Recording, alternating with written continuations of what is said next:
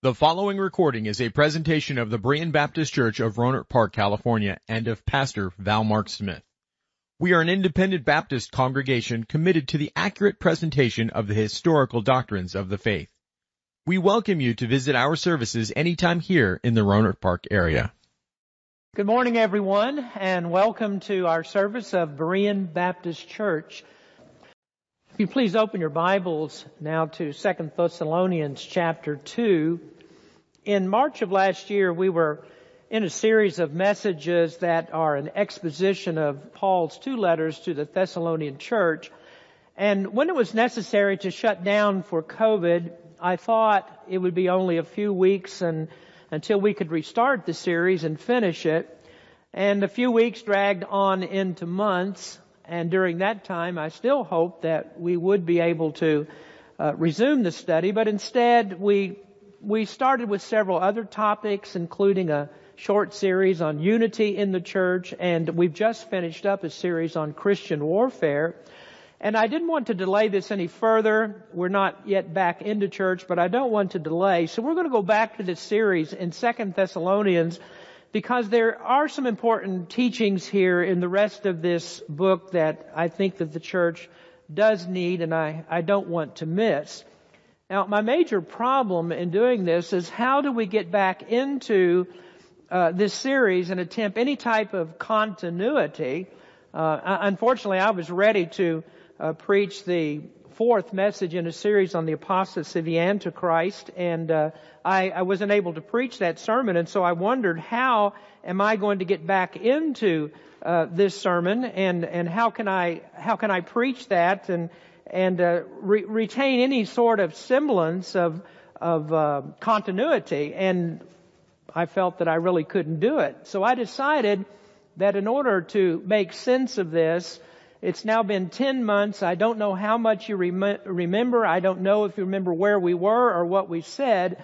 So I'm going to pack back up to part number one of these messages on the Antichrist and preach the first three parts again. Parts two and three of the sermons never made it to video. Now, my experience is that most people don't remember very well. And if you do remember, that's fine. It's not going to hurt to hear it again. And if you don't remember, the sermons have been updated somewhat and it will seem as fresh as daisies. You won't even know the difference. Now don't worry about this. I'm not going to preach those first three parts today. Uh, we'll take the normal course and go through them one at a time until we get to the fourth sermon in this series and we'll do that and then we'll finish up Second Thessalonians. So today we back up to sermon number 65 in our series of living in the light of Christ's return. And our subject is the end times. It's the rise to power of the world's most destructive individual.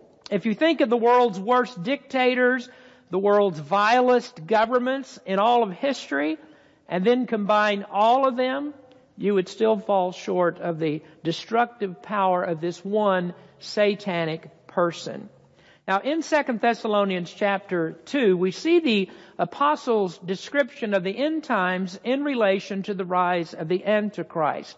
So in 2 Thessalonians chapter 2, beginning in verse number 1, Now we beseech you, brethren, by the coming of our Lord Jesus Christ, and by our gathering together unto Him, that ye be not soon shaken in mind, or be troubled, neither by spirit, nor by word, nor by letter as from us, as that the day of Christ is at hand.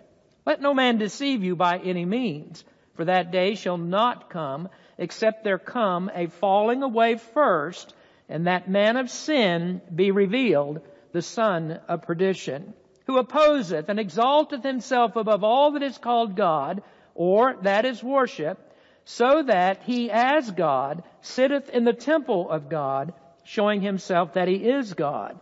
Remember ye not that when I was with you, I told you these things? And now we know what withholdeth, that he might be revealed in his time. For the mystery of iniquity doth already work, only he who now letteth will let until he be taken out of the way.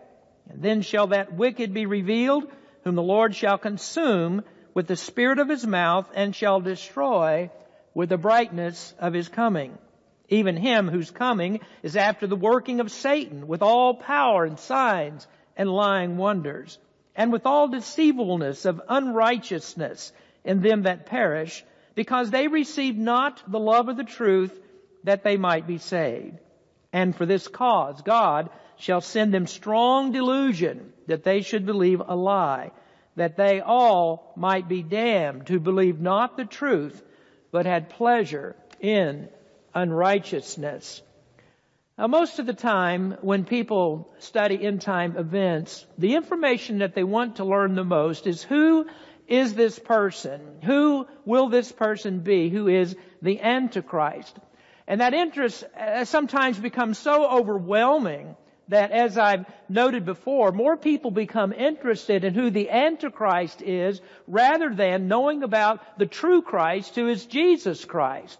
And while they're more interested in the Antichrist, they may not even be aware that as humans we are, we have more in common with the Antichrist than we do with the true Christ. And the reason is that the spirit of Antichrist is formed in the heart of every person in this world, and it is a, a spirit of unbelief, it is a spirit of rebellion, it is a spirit of hatred towards God, and everyone is born with this evil spirit. This term, Antichrist, that's a compound word. The first part of it is anti, which means against, or it can mean in the place of.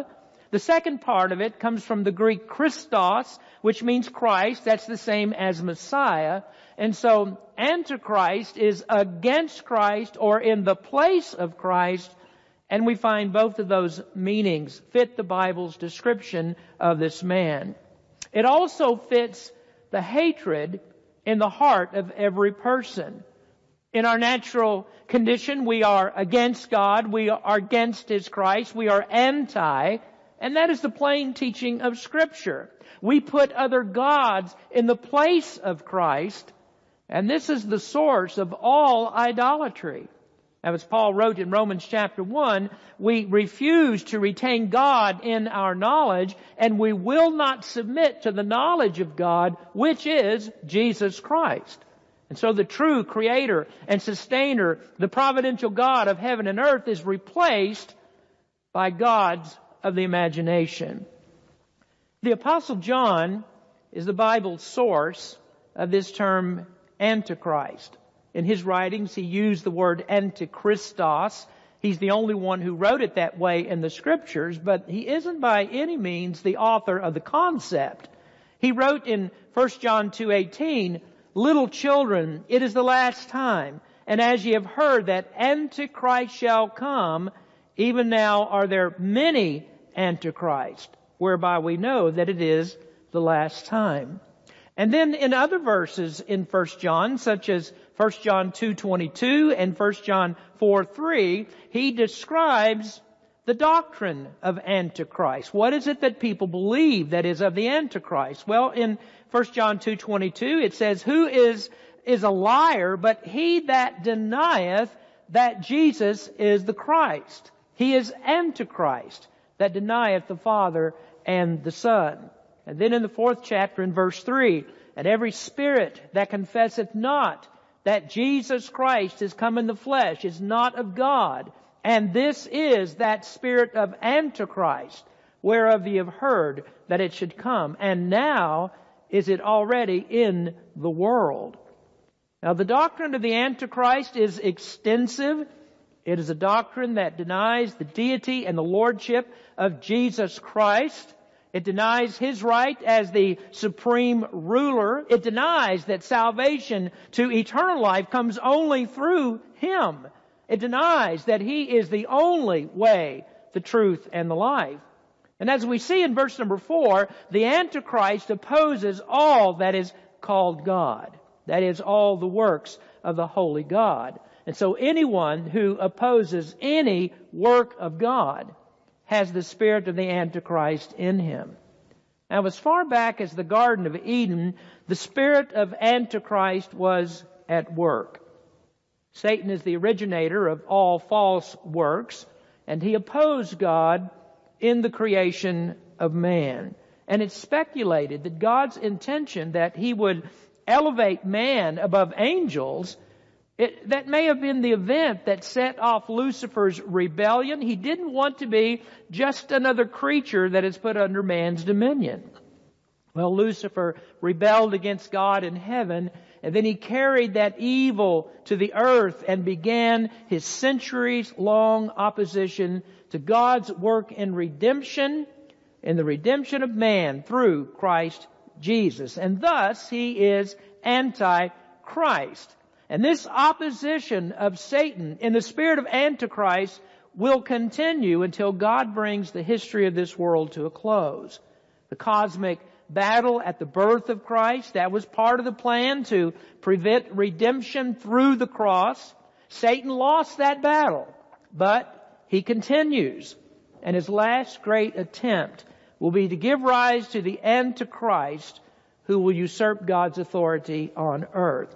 And so we can follow the activity of Antichrist, this spirit of Antichrist, down through the, through the Bible's history, beginning at the fall of man. It was the spirit of Antichrist that caused Cain to kill Abel. It's the reason that the entire world was wicked in the days of Noah, and then God destroyed the world with the flood. And you can find the spirit of Antichrist in Pharaoh who tried to kill all Hebrew baby boys at birth. The spirit of the Antichrist was then in the Canaanites who fought against Israel's possession of the promised land. It was in the many plots to destroy the royal line of kings that threatened the Messiah's descent from David. And at times the descent of Christ was dependent on just one child that had to be protected at all cost. The spirit of the Antichrist was in the Babylonians when they destroyed Jerusalem and the temple in the days of Jeremiah. It was in wicked Haman when he tried to destroy the entire Jewish race at the time of Mordecai and Esther. And then the spirit of Antichrist continued on through the intertestamental period when Antiochus Epiphanes, the Seleucid king, offered a sow on the altar at the temple. The spirit of Antichrist was in King Herod when he was foiled by the wise men, and then he retaliated by ordering all the male babies in the vicinity of Jerusalem to be killed.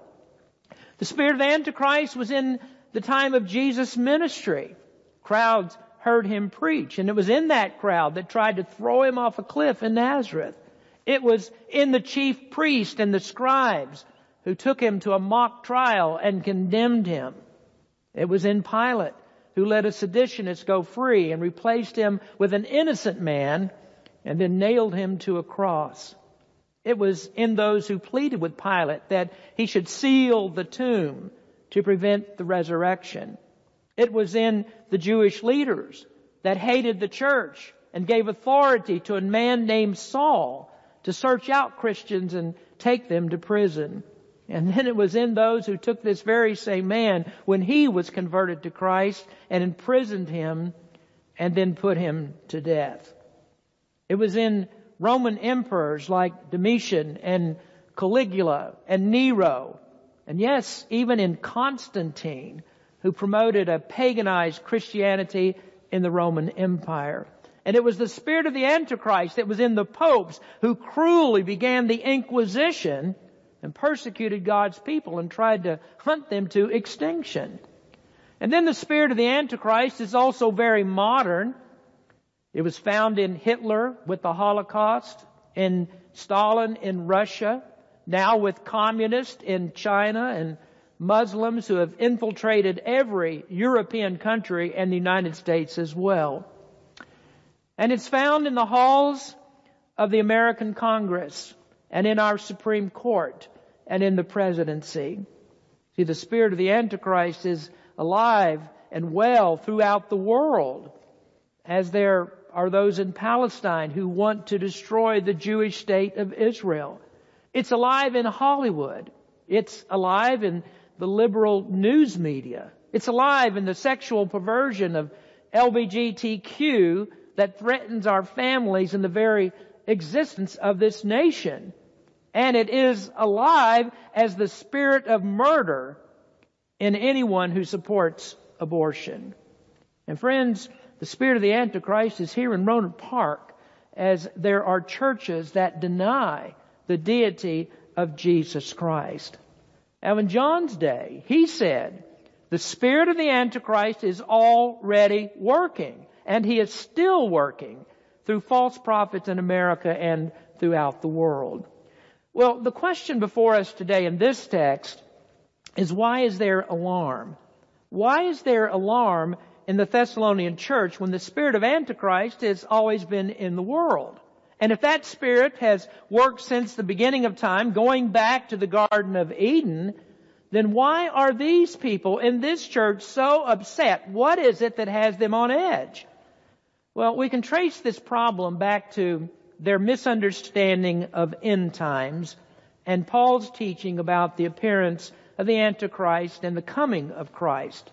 Now this is the man in whom the, the Antichrist is the man in whom the spirit of all these Antichrists will culminate He's the one who embodies them all to the nth degree and in their worst form. And so the church was alarmed because they thought the persecutions they, they were going through in that time was the last time. And so the alarm is tied to intense persecution that will come at the hands of this one man. His appearance is taught in the Old Testament. It is taught in the teachings of Jesus. That's where Paul got his information and from the Holy Spirit. And it's in the Bible that in the end times, they will be characterized by the appearance and the embodiment of the worst evil imaginable in this person that is known as the Antichrist. Now we read some of that in Matthew chapter 24 in the scripture reading just a moment ago. Now let's look at, at this text and see how Paul deflects Thessalonian misunderstanding and he shows that their present persecution was not an indication they were living in the final days of this world. And he ties his instructions to what the conditions of the world will be like in the day of the Lord. Now we look again in 2 Thessalonians 2 verses 1 through 5. Now we beseech you, brethren, by the coming of our Lord Jesus Christ and by our gathering together unto Him, that ye be not soon shaken in mind, or be troubled, neither by spirit, nor by word, nor by letter as from us, as that the day of Christ is at hand. Let no man deceive you by any means, for that day shall not come, except there come a falling away first, and that man of sin be revealed, the son of perdition, who opposeth and exalteth himself above all that is called God, or that is worshipped, so that he as God sitteth in the temple of God, showing himself that he is God. Remember ye not that when I was with you, I told you these things? And so our attention is drawn to the confusion of the Thessalonian church about end time events. And as you see in verse number five, Paul had explained this. He explained it uh, all about the last days when he was in the city and when they were converted to Christ and when they became a church. And then this is also part of what he wrote them about in the first letter. Now, there were only, probably only just a few weeks between the first and second letters. And in the meantime, the conclusion, um, uh, and, and, the confusion rather, and had not been dispelled and and it was exacerbated by false claims, by forged letters, and by false teachers in the church. The church was indeed under intense persecution, and they misunderstood this persecution to be the final catastrophe of the end times. And what they didn't understand, because they were just new Christians, was that persecution is characteristic of all times, and that God's people will go through persecution, and we have experienced it from the beginning. Now we've just rehearsed the history of it, and we've seen the spirit of Antichrist has tried every way imaginable to destroy God's people. And when this misunderstanding of persecution is coupled with the plethora of misdirection and, and of those that are trying to fool them, well, they were living in despair that God's promise that He would deliver them had failed. Now you see in the end of the second verse The problem is speculation that the day of the Lord was at hand. And the problematic issue is unacceptance of what Paul said or misunderstanding of what he said in the first letter. Now, in chapter 5, going back to 1 Thessalonians, in chapter 5, as Paul ended that first letter, he explained that believers will not experience the day of the Lord. Now they'll not see it, we'll not see it on this side of glory. The church will not go through any part of that day because the church will be gone from the world. Now I want to look at, look at this teaching first and refresh us on this promise of our deliverance just as Paul did the Thessalonian church. Now first then we see the reception of the church in the first verse. Now we beseech you, brethren, by the coming of our Lord Jesus Christ and by our gathering together unto Him. Now we notice a very important word in that verse. Our English text reads the coming, the coming of the Lord Jesus Christ. And coming is the Greek word parousia, and that refers to the Lord coming for His church. So if you look back into the first letter, in chapter 3 in verse 13, there the apostle says, to the end he may establish your hearts unblameable in holiness before God, even our Father, at the coming of our Lord Jesus Christ with all his saints. And then in the fourth chapter, in verse 15, for this we say unto you by the word of the Lord, that we which are alive and remain unto the coming of the Lord shall not prevent them which are asleep. The coming in those verses is parousia. It's the event of the rapture that happens before the world is plunged into a terrible time of judgment. It is the rapture that is immediately preceding the day of the Lord. And, and this is what kicks off the events of end times tribulation. And so this means that the day of the Lord is for unbelievers. And that's what Paul said in chapter 5 verses 3 and 4. Sudden destruction, he said, comes on them. It will not come on you who are believers because you are children of the day. You are children of the light. You don't walk in darkness, in the darkness of this evil world. And so that destruction that is coming is for them. It's not going to affect people. It's not going to affect you if you are a believer. Why? Because he said in the third chapter, the Lord is coming. And in the fourth chapter, he said, when he comes, those that are asleep in Jesus will be raised, and those living will be changed to go up. They will be caught up to meet the Lord in the air. That's when the archangel sounds. That's when the trump of God sounds. And then God's people go up. And in the first chapter, Paul said, you will be delivered from the wrath to come.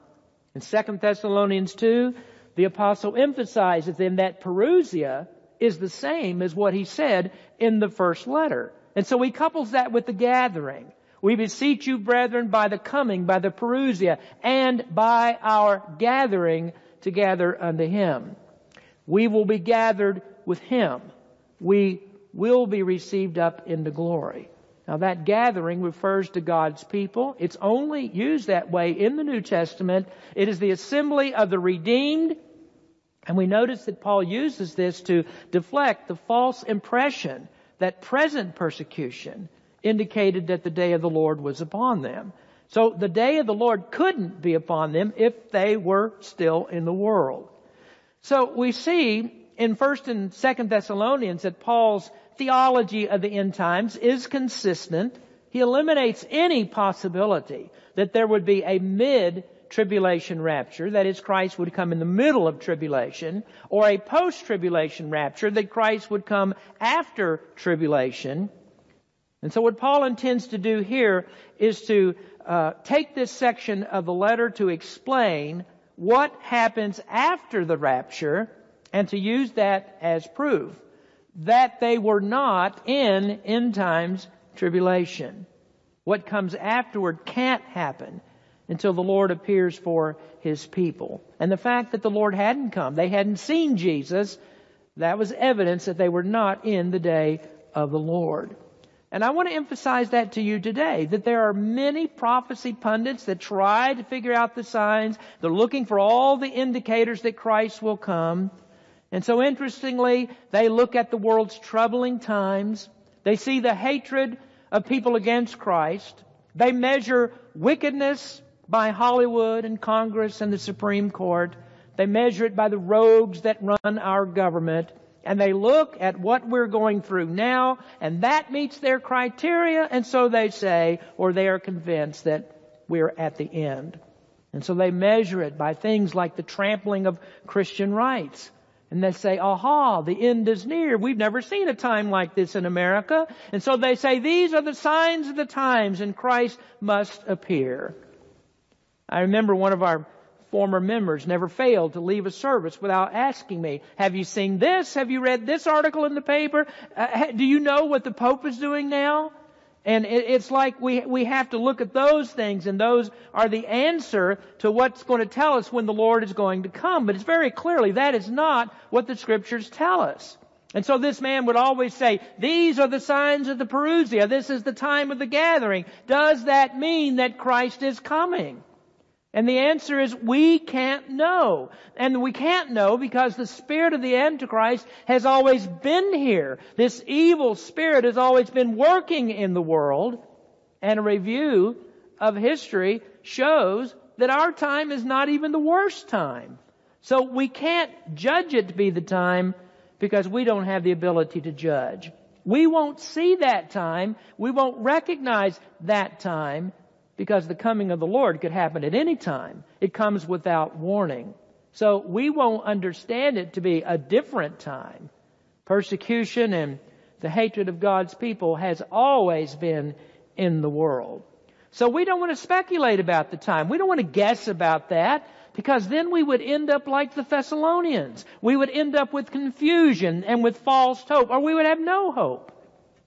The predictions of Christ's coming foster despair and confusion, they ruin trust in the living God who said, we will not go through the tribulation.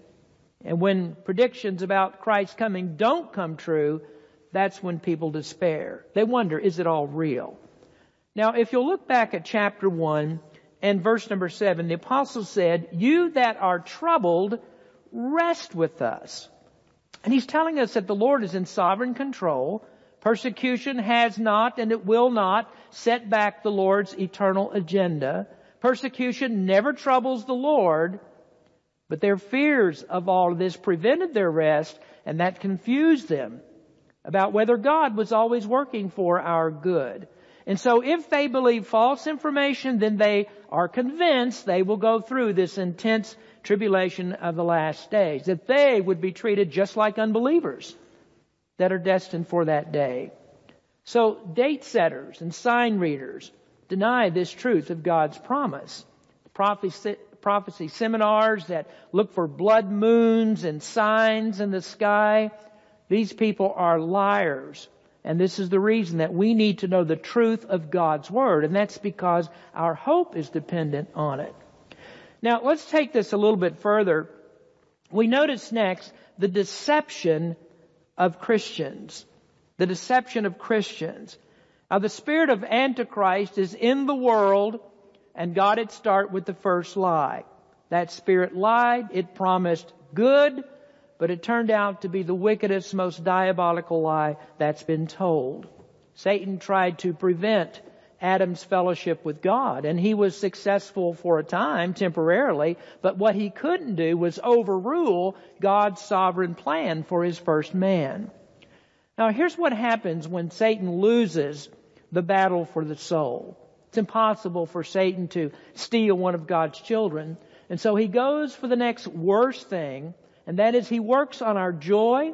He tries to take away our peace. He destroys our happiness.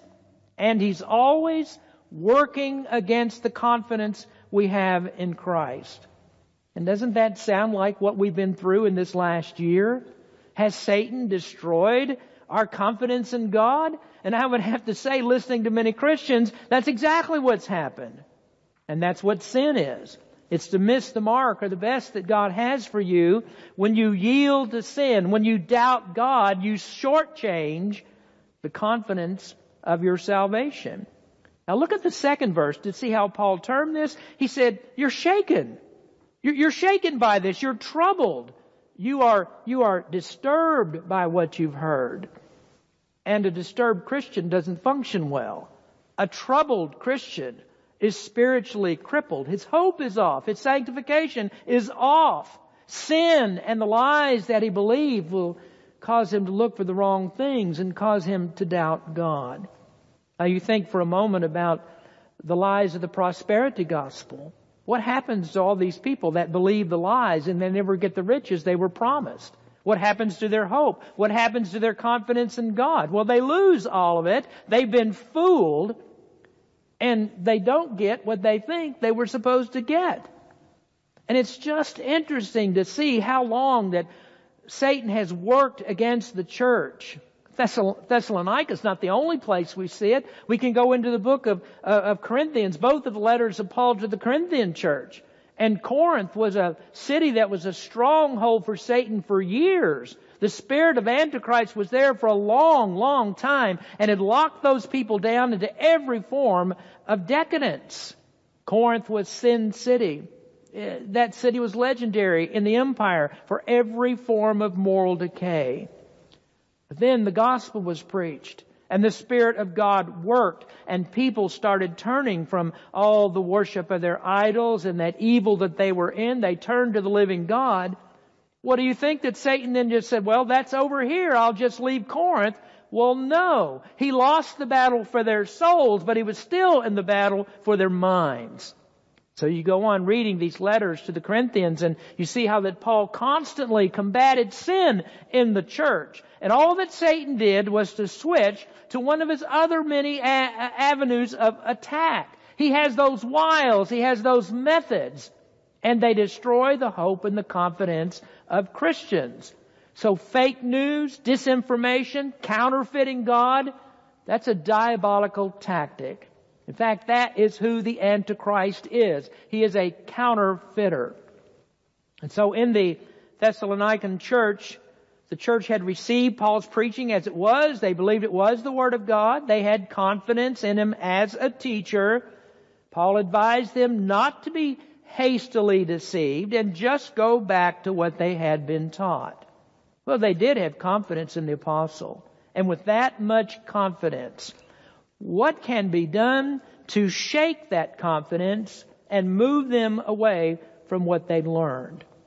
Well, what about this? What if there was a spirit? What if there was a false teacher who said that he had received a special revelation from God and this revelation reversed or altered what Paul told them? Now in verse 2, Paul said, don't be soon shaken in mind not by a spirit. And most likely what he means there is a false teacher. That's uh, how this is used in First John, and there John discussed the spirit of the Antichrist. Peter also used it that way, and that's the most likely interpretation. But we ought not to rule out the possibility that there was something supernatural here that was going on. Uh, you remember in Galatians that Paul said, if an angel appears to you and tells you something different than what he taught, he said, don't believe him. He said, if that angel comes and preaches another gospel, don't believe it because even an angel has no authority to change what they had learned from Christ. So maybe that's what Satan tried in Thessalonica. Angels can take on bodily form. They can appear as men. They did that several times in the Old Testament. And so it seems logical to us that Satan's evil angels could do the same. And maybe that's what happened. But most likely, Paul means don't be troubled by a false teacher.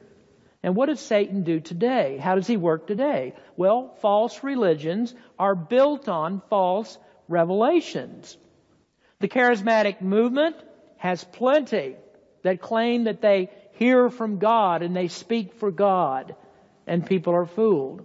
They're persuaded. They gulp down the, the lies and they swallow the hook like a big mouth bass. And they assume that if their prophet said it, then it must be from God. And now we're finding that many of these false prophets must eat their words because they missed this pandemic altogether. They missed the outcome of the presidential race. There were many of them predicting a different outcome and then now things have changed and they've been proved to be false prophets. You can consider the Mormons. Their great deceiver was Joseph Smith and he claimed what? What did he claim? He claimed he saw an angel. And this angel gave him the key to translating inscriptions written on golden plates. Well, guess what? Need I tell you those plates were fake news? They weren't inspired writings from God. There were no plates. Of course the plates were fake. The concept was fake. The prophet was fake. And yet there are millions of people around the world that believe this fake revelation of a raving lunatic, and from that came the Mormon false gospel. Today there's religious programming like TBN and SBN that's filled with the deception of false prophets who speak lies of new revelations. That's just one of Satan's oldest tactics. So the spirit of the Antichrist is to raise false prophets that ignore the scriptures, that manipulate the scriptures, or who change the scriptures to make lies. Now next Paul says, don't be troubled by a word that you hear. Now the meaning of that is an exposition, a discourse, a topic, or a sermon. And this is popular too. In end times events are certainly fascinating subjects. And so if you want to get a crowd, just announce that there's going to be a prophecy seminar and that you have key insights into the future. And crowds will come, books are written, sermons are preached, and then out goes a flood of misinformation. Now, I, I, I personally experienced this because we go back to several months ago in the beginning of 2020 when we were preaching on this very subject, there were people that I talked to that I'd never talked before in my life that because we announced that we were going to talk about the Antichrist and about end times, they come out of everywhere and they're listening and they write me letters about things that uh, we preach. And you don't see that on very many other subjects. Much of what is told people is never questions, question. I mean, like a, a shiny fake Rolex, people think all of it's real. If a preacher said it, then there has to be some truth to it. So how do you fight that? What do you do? Well, you go to the Word of God. The Word of God is the objective source of truth. Everything else that you hear is speculation and subjective lies. And when Paul preached, he used the scriptures to back him up. He went into the Old Testament. He preached to some, like the Bereans, who said, well, we're going to check everything that you say. We're going to check everything we hear by the scriptures.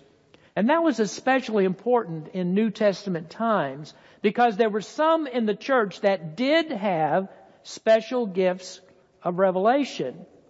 Why did they have that? Well, because the New Testament wasn't yet complete, and so God would reveal certain things in that way. So what do you think that Satan did?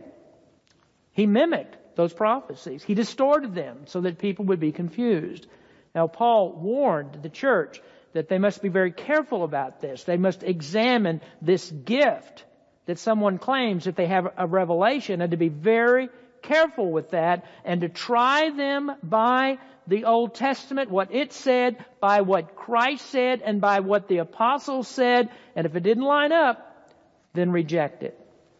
So if someone comes to you, tells you something that destroys your confidence in the grace of God, in the wisdom of God, in the providence of God, in promises of God, if someone put his thoughts and opinions above God and His Word, then reject it as lies. Now still yet there is a third prong in Satan's attack. Now notice that Paul mentions a letter. Now that, that's probably the most telling of all.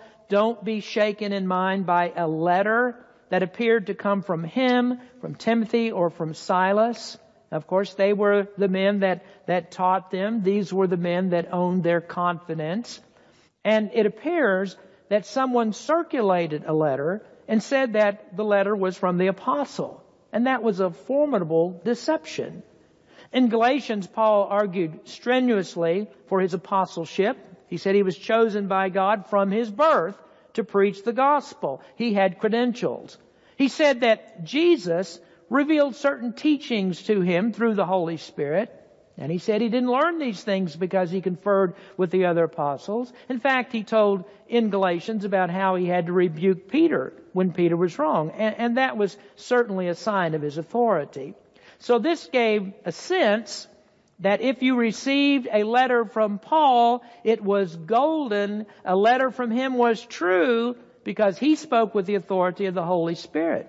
What he wrote, his letters were standards of truth because people had confidence they came from God. So that made whatever Paul said above reproach. And they accepted what he said as the truth of God himself. And well they should because it was.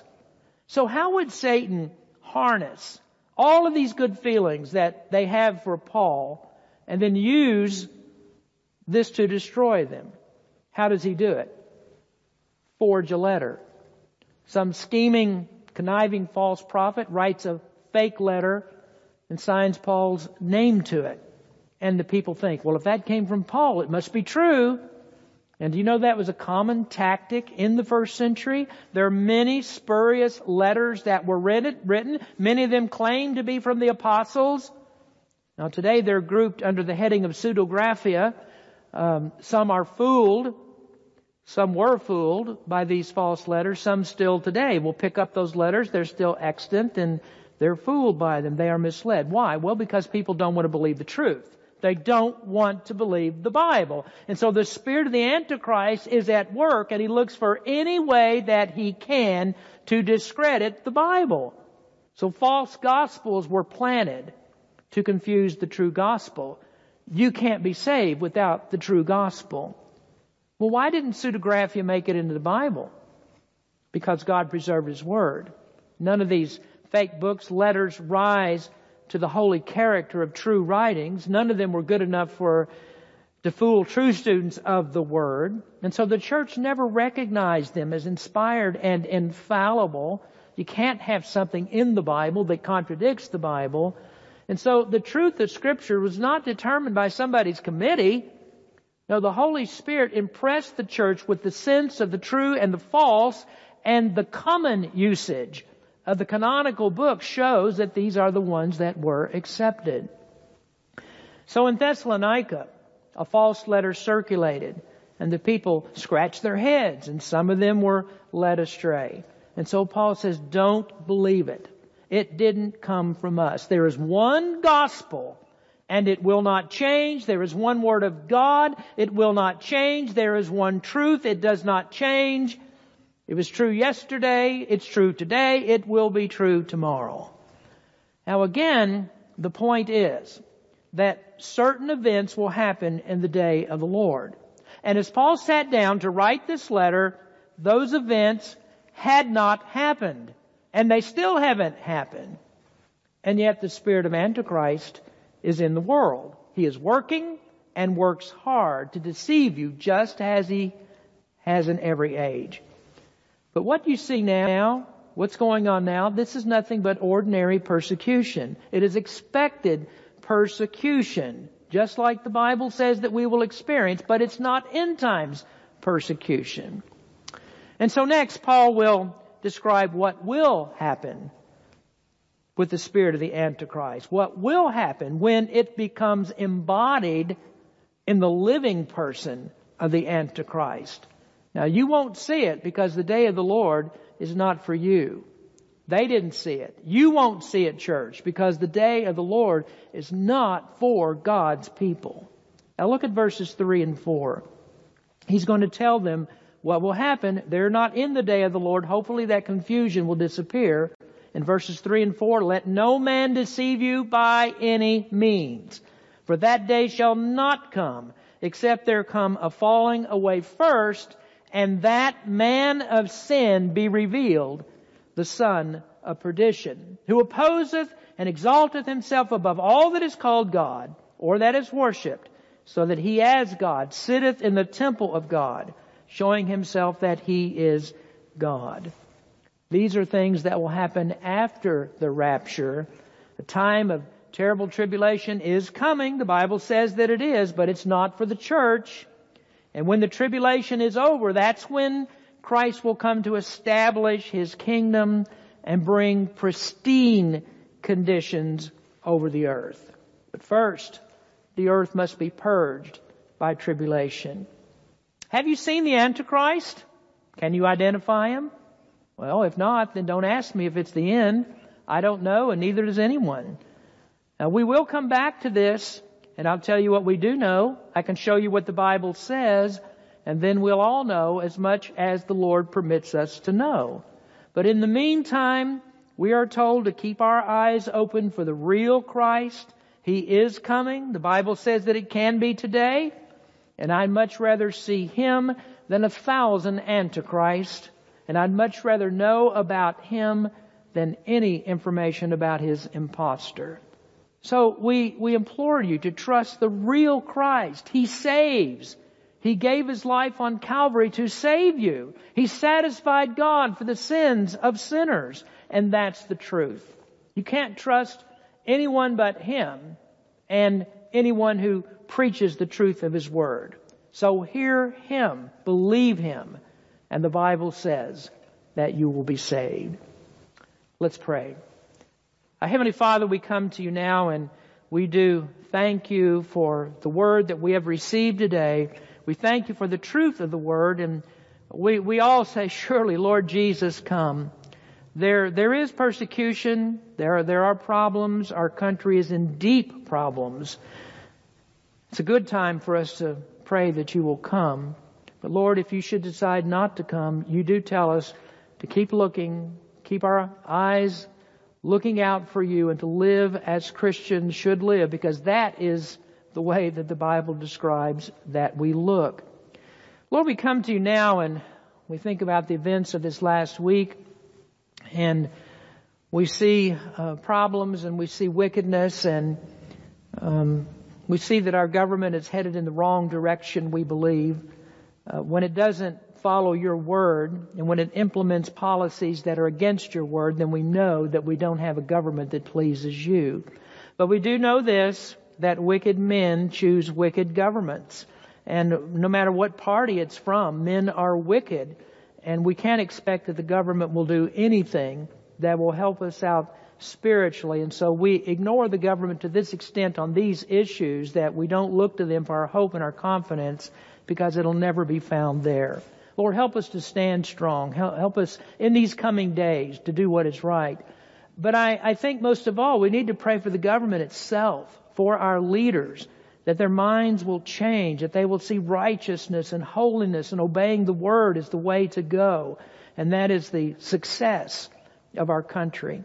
So Lord bless us, help us, be with our church, bring us back together again. We need to be in fellowship. And Lord, you have your purposes. We don't know what all of them are. We don't know what you're doing uh, completely with leading us through this, but we know, Lord, our strength should be, our faith should be strengthened through it because you always do all things well. Help us, Lord, in this. And we give you the praise. In Jesus' name, amen. Now, for our benediction today, we'll go back to Matthew chapter 24.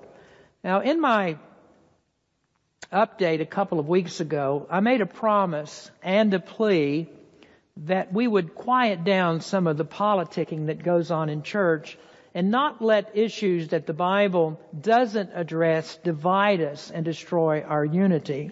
But at the same time, I wrote that this doesn't mean that I won't address moral issues and those things that are certainly taught in the scriptures. And my best illustration of the message that I've just preached, a message on many antichrists that are in the world, is found in the events of this past week.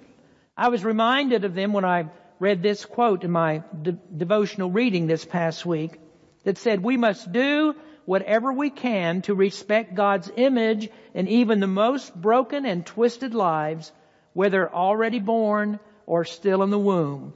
Even the least of these carries intrinsic dignity and worth. And that quote was important to me as the new administration has promised that one of its first acts will be to roll back the restrictions that have been put on abortions in the past four years and to increasingly allow the use of our tax dollars for murdering babies in the womb. And they will repeal laws that have prevented the spending of American dollars in foreign countries on abortions. The first executive, one of the first executive orders that was signed on the very first day of this administration was a guarantee of LGBTQ rights as fundamental civil rights and that there will be no discrimination in the use of bathrooms, no discrimination uh, of transgendered males in women's sports, and no discrimination of any by any employer who doesn't want a male dressing in women's clothing at work. But there is no provision for those who protest on biblical religious grounds. Another first act of this administration is to nominate a man a trans, who is transgendered to a woman to become the assistant health secretary. So he dresses as a woman. He doesn't even have enough sense to look in the mirror to see what he is. And that's the kind of person who will write health laws for our country. Now I mentioned that the spirit of Antichrist is in our government and it's just too obvious to miss. Immediately, this administration is pushing for a godless agenda. And you just look at its most vocal supporters. The news media and the entertainment industry, both of those got dishonorable mentions in my sermon. So yes, John was right. Even now, there are many antichrists in the world. And this is why I told you, or why I prayed just a moment we need to pray for our government that, that they will turn around and see the righteousness of God's holy word. And so with those thoughts in mind, I return to Matthew 24 for our benediction. In verses 42 to 44, we're told to keep watching for the Lord's return. Let's continue to stand for the truth. As a church, we must stand for the truth, look for the Lord, and not be caught unprepared at his coming. We cannot join the wickedness of this world. Now in Matthew 24 and verse number 42, watch therefore, for you know not what hour your Lord doth come. But know this, that if the goodman of the house had known in what watch the thief would come, he would have watched and would not have suffered his house to be broken up. Therefore be ye also ready, for in such an hour as ye think not, the Son of Man cometh. And that's the hope that we have. In an hour when we think not is a good thing for us as Christians that are looking for the return because we will be ready when He comes. And that means that He can come at any time. So let's keep our hope alive for that. Put all of our trust in our Lord God. Well, we hope to see you soon. Take care. Be careful. And, uh, We'll see you the next time as we preach God's Word. Thank you for listening to this presentation of the Berean Baptist Church of Rohnert Park, California. If you would like further information about our church, please feel free to call us at area code 707-584-7275 or write to us at Berean Baptist Church, 6298 Country Club Drive, Rohnert Park, California, 94928. Additionally, you may visit us online at www.bbaptist.org.